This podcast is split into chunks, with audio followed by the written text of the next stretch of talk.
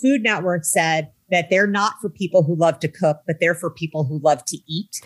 and so we take a page from that. And so plant, you know, Personal Plants isn't for people who are plant medicine experts. It's for people that want to develop relationships with plants, who feel that plants might contribute to their wellness. They don't really know where to start. They want to kind of dip their toe in and kind of just get familiar with the plant world. And that's what we do. This is Lit and Lucid, your after work de stress smoke sesh podcast. I'm your host, Lit. And I'm your host, Lucid, and we're going to take you on a journey. A journey to discover the truth and find the balance. Every week, we get deep on those thought provoking topics that ooze out of the cannabis universe. But we also keep it real by illuminating important issues and people in today's culture.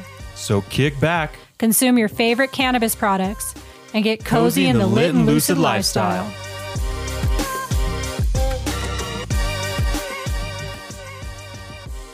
Welcome, everybody, to the Lit and Lucid podcast. We are here in season 14 of the show, you guys. I don't know how we've made it to over 140 episodes, but here we are today. So, thank you all for joining us and seshing with us and tuning in every week. We really appreciate it. Today, we have Amanda Reiman. She has devoted herself to over two decades of her career to cannabis.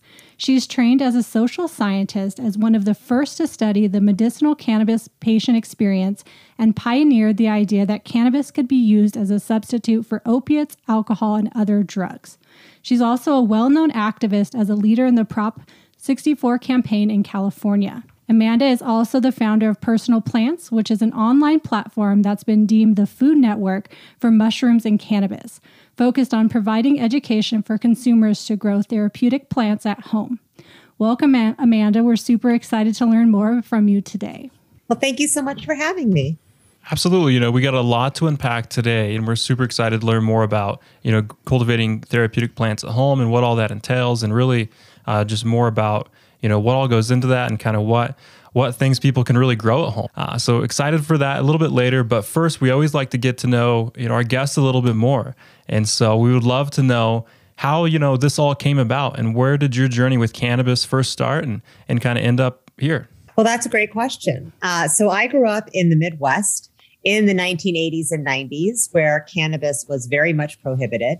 Um, but I also was somebody that was diagnosed with arthritis in my early 20s and was looking for alternatives to pharmaceutical drugs.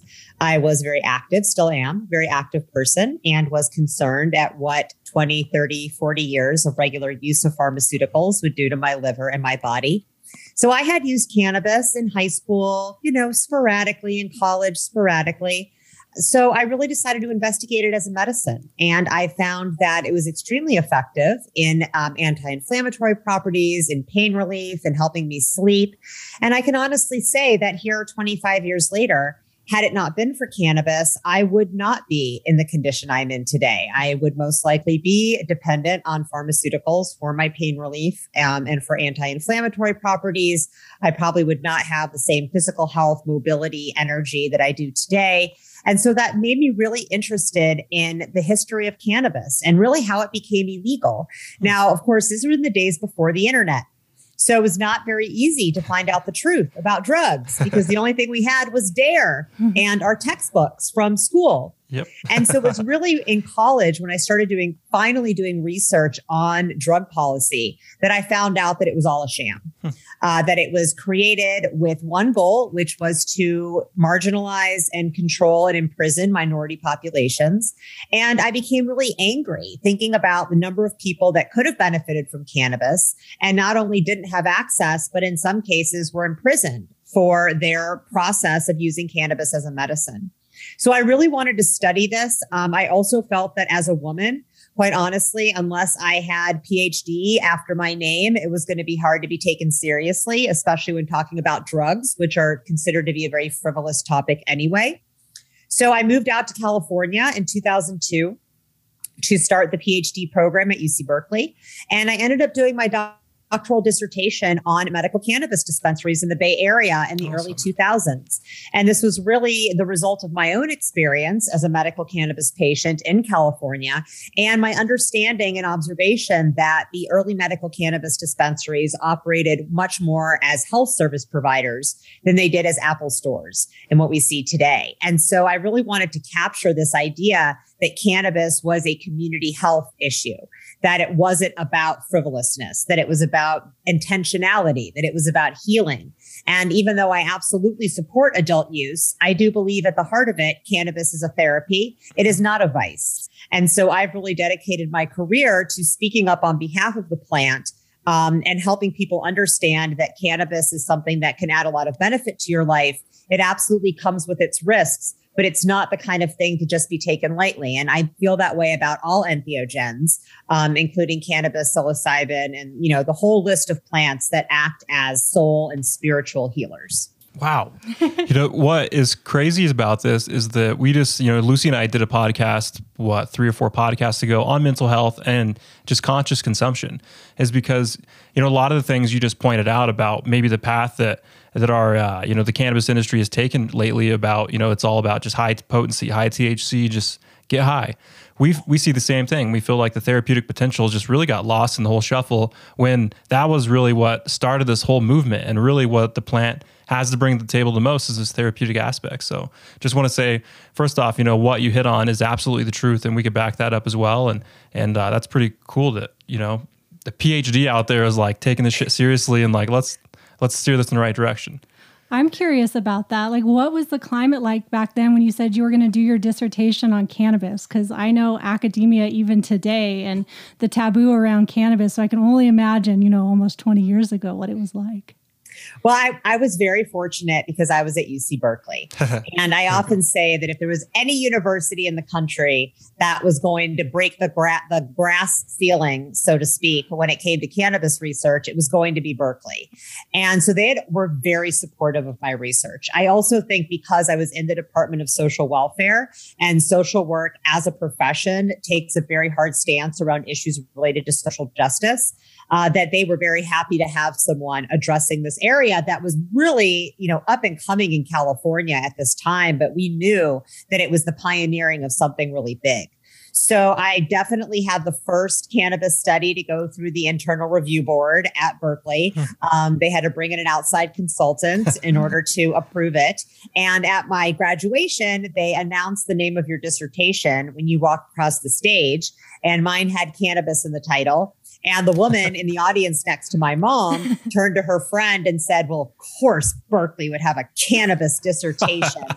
and yeah, you know, because it was a really big deal what was happening in the Bay Area 15, 20 years ago. And it was really going to set the stage for a huge social and political shift in this country mm-hmm. around not just cannabis, but the broader world of plant medicine. Mm-hmm. So very true, yeah. And I think I think just setting that stage early was really paramount to a lot of this because you know we just see how quickly things can change on a day to day basis in the cannabis industry as it is. So I think having that at the ground level of like coming out and addressing that, you know, the reasons why cannabis might have been illegal in the first place isn't just because of all these things that maybe we're taught or that it's it's dangerous and reefer madness. A lot of it was, you know, these racial disparities and and uh, you know the economic stuff and and just you know pharmaceutical companies and you know big business and big ag and all these different you know elements that kind of combine to, to cause prohibition. Uh, that's the truth and then you know the 60 70 years since that happened uh, has caused a lot of harm. And, and, we can't just you know legalize the drug and then be like well there you go. You know i think there's a lot of work that still has to be done in the trenches to to repair a lot of the, the things that have gone wrong. And so i think that's great just to recognize that first of all and then to kind of use that as to build a foundation um, what would almost be what 20 years ago now? That's great. Yeah well it's interesting because uh, a lot of folks say, well, the war on drugs is a failure. The war on drugs is a failure.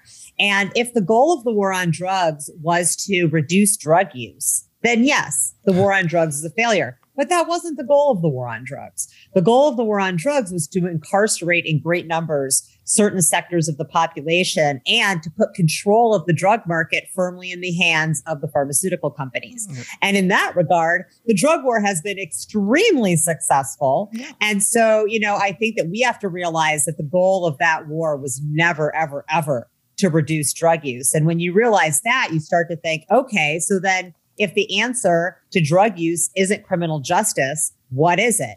And I think that's where we're starting to see states like Oregon move with complete drug decrim laws saying it's not a criminal justice issue and it never should have been. And it really should be rightly in public health. Mm-hmm. I like that. That makes sense. Well, that kind of segues really nicely into like you're still battling that fight today. Really, you're still fighting the good fight today. Um, essentially, kind of against that same model that has kind of held it down. With you know, I don't think you know, as safe stuff keeps legalizing, we still keep having to have this conversation of incorporating, uh, you know, grow your own laws with cannabis. And then now we're getting to the point of, you know, mushrooms are starting to become, you know, legal in places. And there's no framework set up for, you know, selling these things or dispensaries or licensed cultivations. And so a lot of people are kind of left to their own whim to have to cultivate these things and have them available for themselves. And so um, you're still in the thick of it. We're still in the thick of this war on drugs. We're still, you know, unpacking it.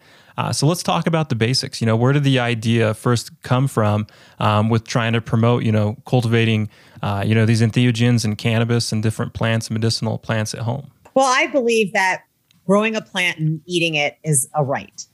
It's a human right. I mean, just very, very basic. No matter what you think about politics, no matter which side you're on, no matter what you think about plants versus pharmaceuticals, whether you're vegan or a meat eater, like wherever you are, everyone should agree that if I want to stick a seed in the ground and grow a plant and put it in my mouth, that that should be my right to do so. And that nobody should tell me that I don't have the right to do that or try to legislate or regulate my right to do so.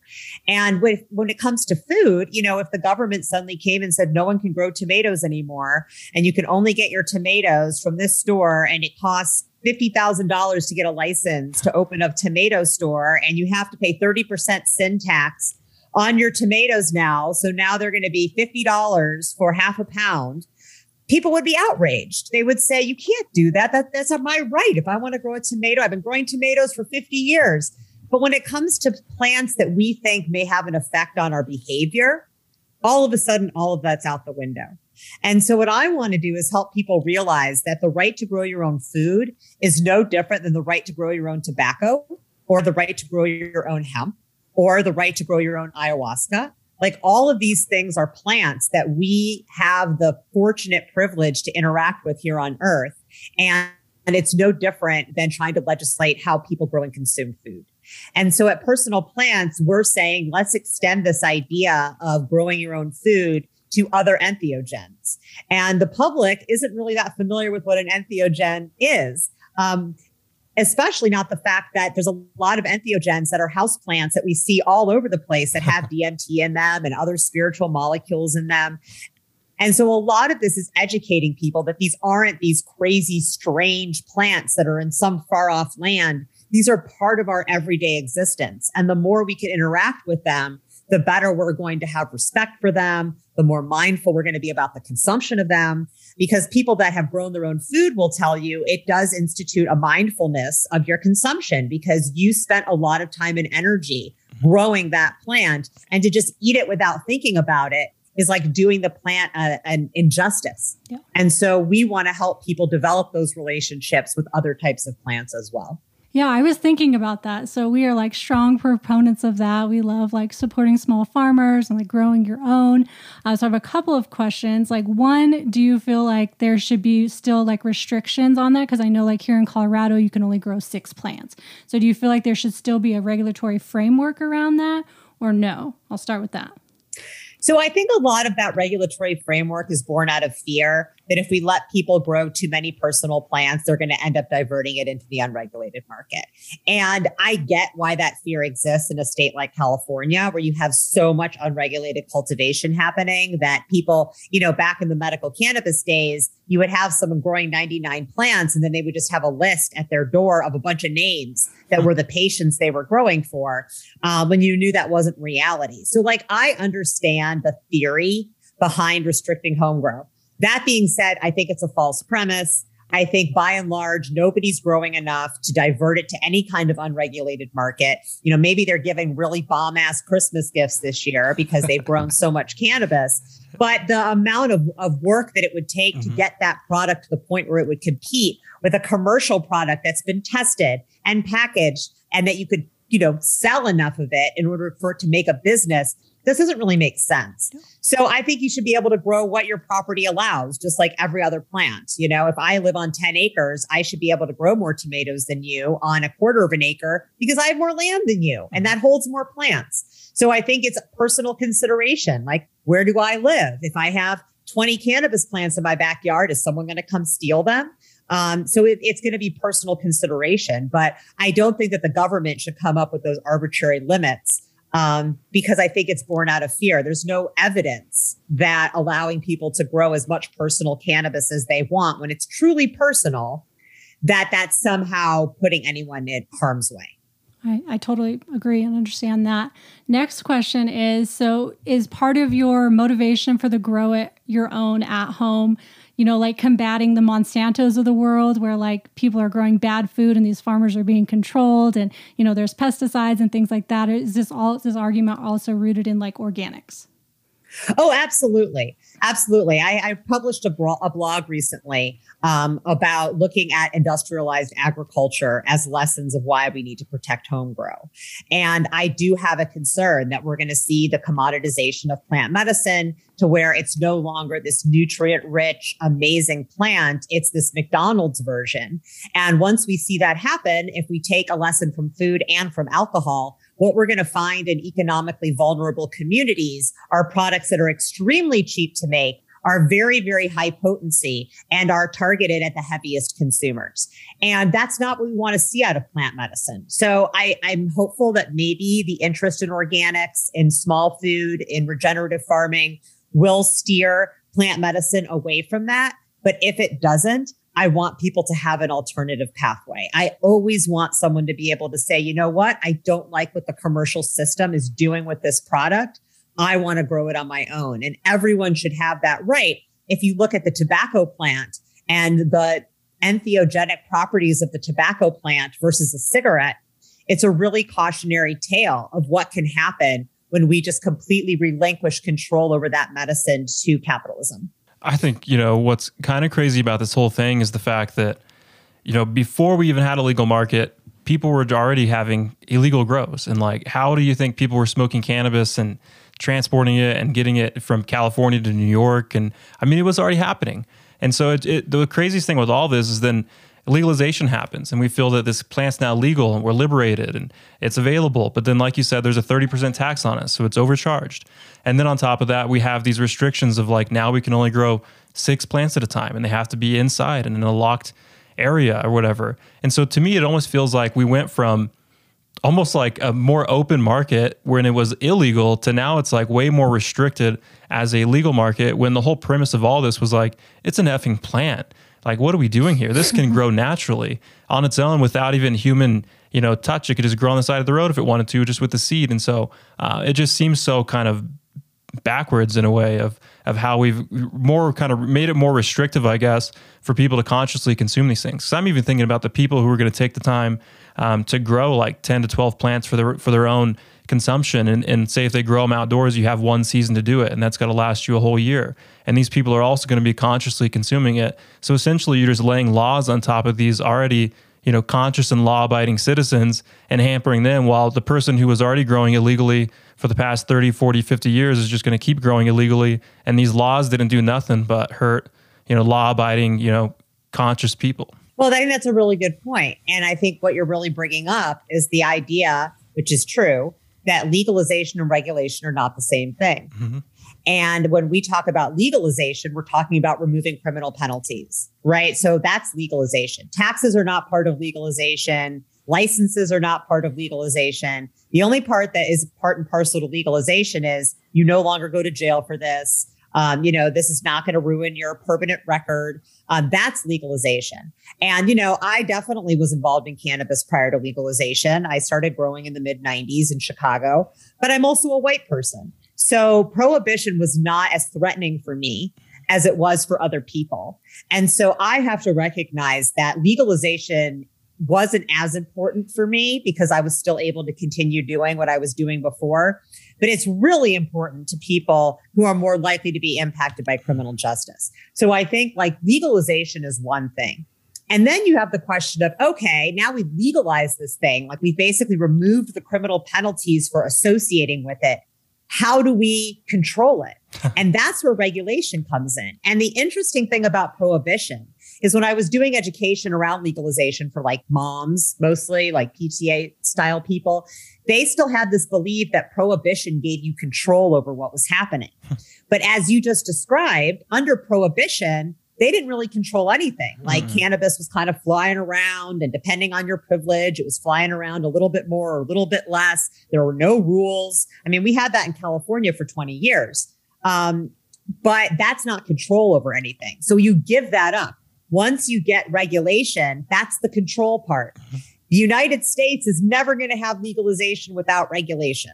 So you see some countries like Spain, for example, you know, they're pretty much in this nice middle spot. They remove criminal penalties for cannabis, but they don't have a commercialized system. They have social clubs, they have co ops, they have very much kind of like the early medical cannabis in California days model yeah. because Spain will do that. The United States, the idea that we would legalize cannabis and then not make people get a license to sell it or not make it be tested or not tax it I just don't think it's realistic in the way United States does things. Um, you know, you're out in Colorado. I'm actually moving to Colorado uh, next month. Awesome. And California way overregulates everything, cannabis and everything else. Yep. So I think that, you know, I would love to see less regulation, but I also know the United States. Right. Yep. And I know that because of liability and how everyone likes to sue everyone, the idea that you could have um, available cannabis without making sure that like if you get sued someone's held responsible yeah not gonna happen yeah and then that was kind of you know and i and i hate to kind of add more here but you know we're heading into this you know this era, this era with you know psychedelic medicine becoming at the forefront and uh, we already see big pharma lining up and uh, they're ready. And I and that's just what worries me is that you know people in the culture are always like, no, no, no, this isn't going to be cannabis. It's going to be free, and we're gonna you know decriminalize it and make it legal. And I would just sit and watch it as like we did the same thing with cannabis, and look where cannabis is at now. We're, we have thirty percent taxes. We got a ballot measure. We're gonna Lucy and I are gonna vote on tonight of uh, let's raise cannabis tax five percent in Colorado, and we're both looking at each other like, what the hell? For what, you know? And uh, and so that's just the reality we live in with cannabis. We've watched it go from being something that um, we wanted to be liberated and wanted to be free and accessible, and we're almost going the exact opposite direction of making it even more inaccessible in the legal market by overpricing it. And then on top of that, I just read um, in Oakland. They had these social equity programs they built out for um, really the you know the, the racial disparities and, and, the issues that have happened over the years, and and they gave these uh, they gave funding um, to get you know black and brown businesses like up and going and, and, get them a chance to go in the market. And half of these now are almost defaulted on their loan, and they're just remarking that it's hard to compete with corporations that could just hand over fist, you know, just throw cash at their business until everybody around them fails. And then these corporations just go and buy these failing businesses up for rock bottom prices. Now they've got 200 dispensaries. And so that's just kind of what we're watching. And it, and it just feels like we're just blanketing the same thing into psychedelics now. And that's just what worries me is we're going to go from um, the thought of like we're legalizing it, we're making these available um, to they're only available if you go the pharmaceutical route and pay, you know, a pretty hefty prescription charge or have to go to a, you know, a, a center or something and bill your insurance or something. Well, I will comment on Oakland because I told them this was going to happen. So I used to be on the Cannabis Regulatory Commission for the city of Oakland when they were designing the equity program. And I am on record many, many, many times saying it's not enough to just hand someone over a license and give them a little money. You have to help them be a successful business. And my concern with Oakland's problem from day one that they're just giving people heads up in line so that they can get a license, but they weren't doing anything to ensure that they were going to be successful businesses. And then exactly what I said happened happened these businesses were not successful because it's really hard to run a successful business for anyone. Yep. And, you know, the idea that because you had a cannabis arrest means that now we assume you know how to run a successful business just didn't make sense to me. And I know that there were organizations like the Hood Incubator and Supernova Women in Oakland that were trying really, really hard to help these businesses succeed. But at the end of the day, if they didn't have the city really giving them advantages, like not having to pay fees, not having to pay taxes, like things that were going to give them longevity, I really didn't have much hope for them succeeding. And the reality is, I think, you know, a lot of younger folks now talk about this as being a post capitalism time. And I think that what's happening with cannabis is kind of like a microcosm of the collapse of capitalism, mm-hmm. right? Because in the 80s, if we had set up this system, everyone would have been fine with it. And the people that weren't fine with it would have had no voice at all. And then even with the tech boom in the early 2000s, like we saw who made money and who was successful from that. So now we're coming into this next kind of boom situation where you have this new industry, there's tons of money to be made, and things are proceeding as usual, like they did with the stock market in the 80s and they uh-huh. did with the tech boom in the 2000s. But the difference is that now you have a bunch of people saying, wait a minute, this isn't right. Because as you pointed out, this industry was built on the backs of people who took great risk to provide cannabis. And so it's not right to treat them like this. And it's not right. But are those voices loud enough? I don't know. I don't know. You know, I see a lot of large corporations. I see a lot of consolidation in cannabis. I do think that one of the things we have going for us with psychedelic medicine is I actually think that the, the ability for big pharma to, to participate will help kind of bifurcate that industry in the way that cannabis was never able to do. Like there are pharmaceutical benefits from psilocybin. And I do think those benefits should be studied clinically. I think they should be made into a standardized product that everyone can take, that my grandma would feel comfortable going and getting from her doctor, that her insurance will reimburse her for. Like, yes, I believe in that. I also believe in that for cannabis, but it ain't going to happen because of the way the FDA rules are around plant medicine. Psilocybin, it can absolutely happen. But I think at the same time, we need to protect home cultivation. We need to protect social sharing. We need to protect community use because there's going to be folks that only want to get their medicine that way. And I think that where we end up messing up is when we say it's either going to be pharmaceutical or mass produced. Mm-hmm. And I feel like that's kind of where we are with cannabis. I mean, one of the other things that makes psychedelics not as vulnerable to that is that people just can't use psychedelics as often as they use cannabis. Yeah. Yeah. So where you have people going into a dispensary every single day and using cannabis multiple times a day, you know, psychedelics are not a multiple times a day product mm-hmm. and they're not something that people are even going to do every weekend, most likely. So it may not lend itself to the same marketing and commercialization which may make it more appealing to either the social sharing market or the pharmaceutical medical market, and maybe not so much that like beer mm-hmm. and alcohol market. Yeah.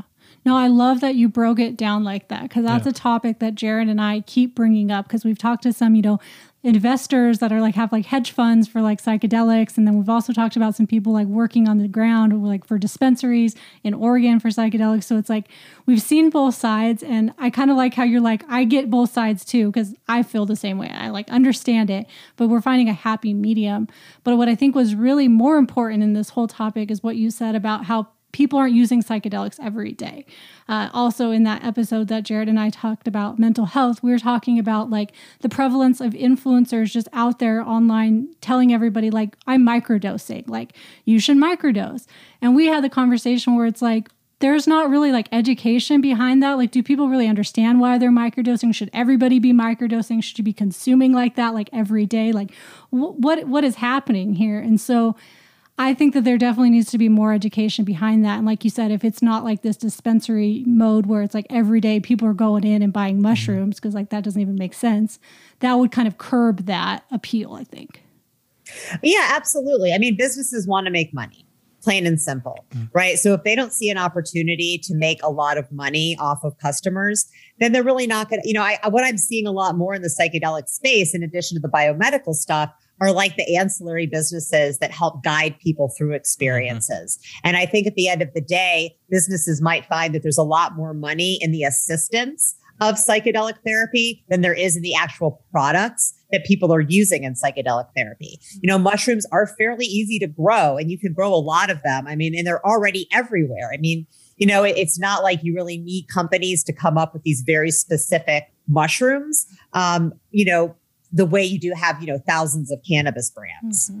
I like that. I like, you know, that was a great answer, by the way, because it put me at ease, really. And I think the big piece I got out of that is that we're not going to follow the same path that cannabis took. It's unique on its own. And I think it should be treated as a unique kind of area that kind of has to kind of follow its own path and, and create kind of a framework for itself because it's not cannabis. And so I think that was just the biggest thing I took from it of like, it ain't cannabis. Let's just stop treating it like cannabis. Of course, there's some crossovers. Of course, there's going to be some people that cross over, some maybe some regulations that cross over, maybe some processes and cultivation stuff. But and by and large, it's a very unique thing, and it should just be treated as its unique self.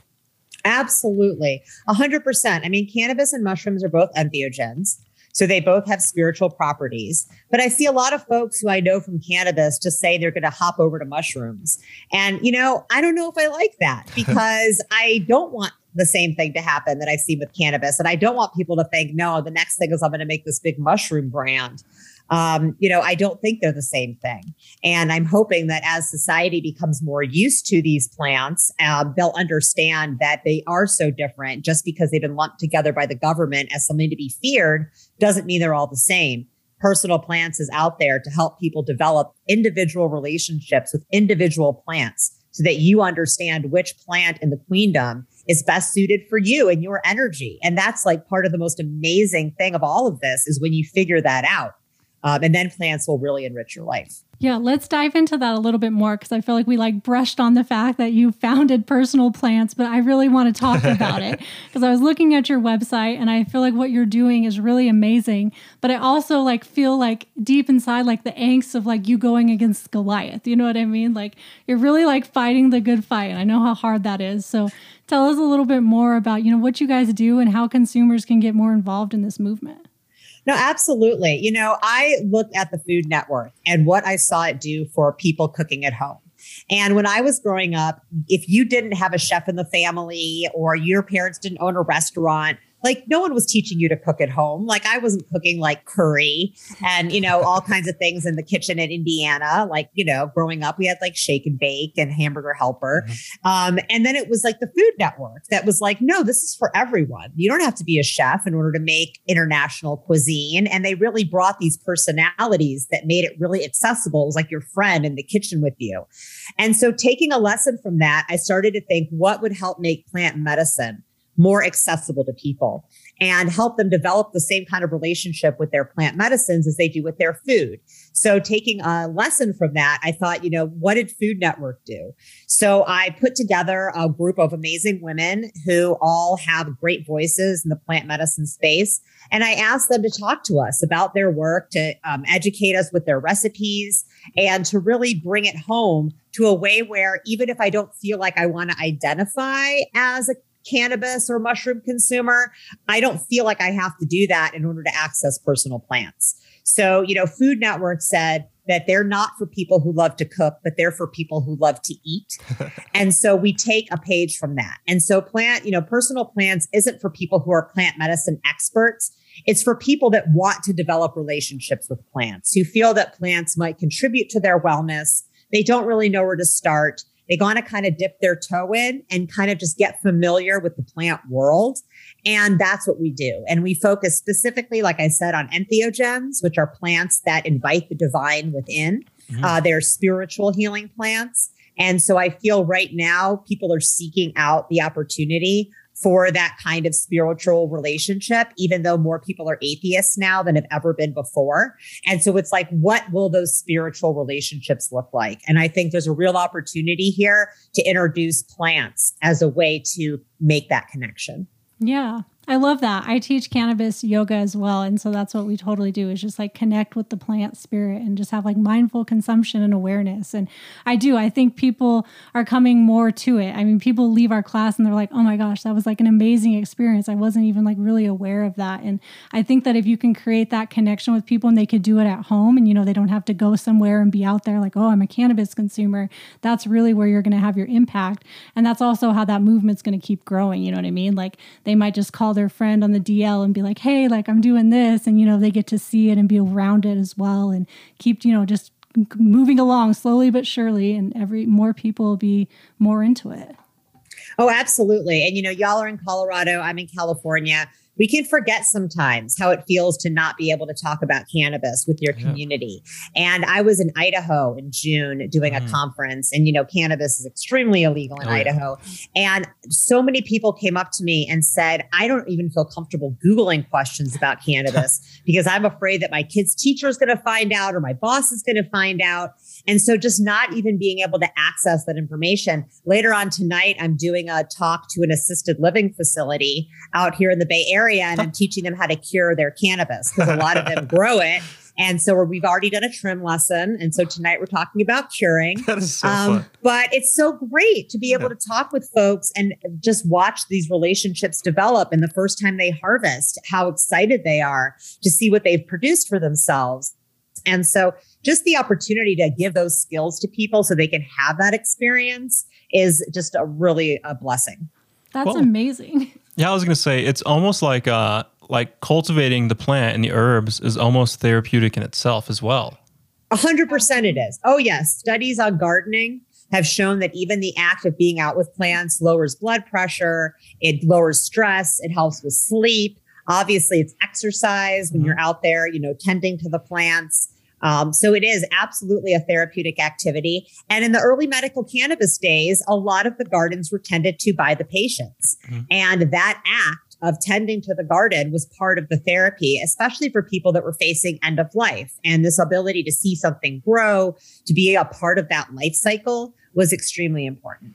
Well, and plants also have spirits as well. I know, like ancient, you know, like Native American cultures, like they've connected with plant spirit forever. And so, if you can also in tune in that, I know, like you know, if you're taking mushrooms or something, you're a little bit more in tune. I know Michael Pollan talked about that in his book, where he was outside talking to the trees and they were speaking to him, and that's very real. And you know, that's just even creating that relationship even deeper when you're creating and growing your own plants and working with them through that whole process and then oh, being oh, able yes. to consume at the end. So cool.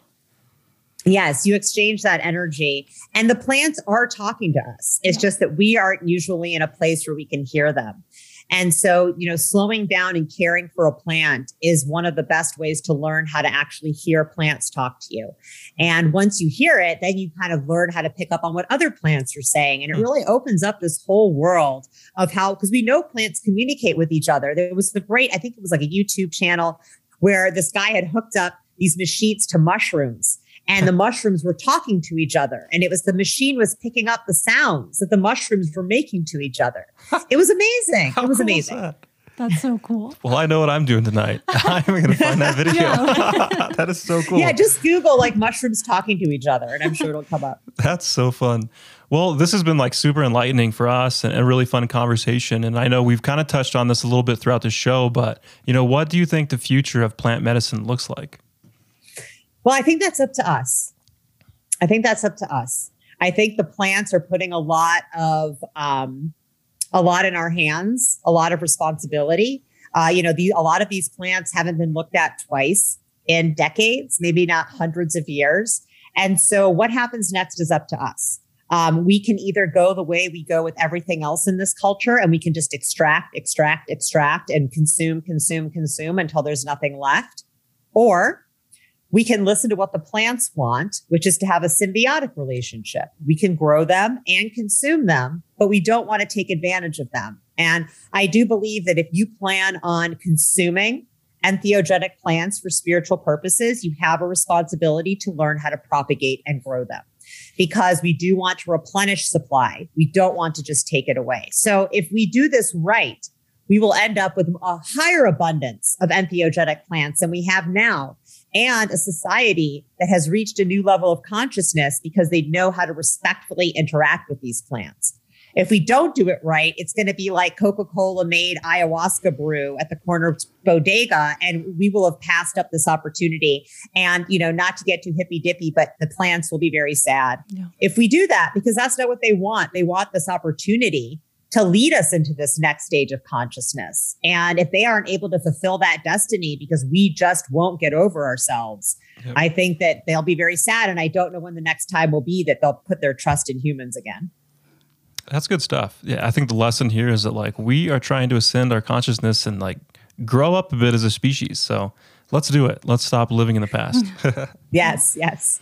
Oh my gosh, Amanda, this was all really cool and enlightening. I appreciate you sharing all your knowledge with us. Uh, we do have one final question, though. We are the Lit and Lucid podcast. So are you lit or are you lucid? I say I'm pretty lit. Perfect. That's fun. That's pretty good. It's like my normal state of being. That's, That's awesome. awesome. We need it. We need that energy. You are absolutely a blessing to really the earth and everybody around it. And especially, you know, we're very grateful to have you working in the cannabis and, and kind of psychedelic spaces with us. So, how can people find out more about your company and about you and, and reach out if they have more questions? Sure. Um, so our website is mypersonalplants.com. Uh, you can follow us on Instagram on Personal Plants. We're also on Twitter, Pinterest, Facebook, all the places that we're not allowed to be, but are anyway. um, and then if anyone has any questions, you can totally reach out to me. My email is amanda at mypersonalplants.com. If you have questions about entheogens, if you want to grow entheogens. So we're working on a new project we're actually going to be making entheogenic plant cuttings available for cultivation Oh, because these plants are actually legal to cultivate, including ayahuasca and poppy. They're just not legal to process. So, in the idea of people developing relationships with plants without consumption being the end goal, we're going to be making uh, cuttings available to people. So, um, if you are interested in that, feel free to reach out to me. Very That's cool. awesome. All right, you guys, with that, I'm lit. I'm lucid. And that's it. Laters.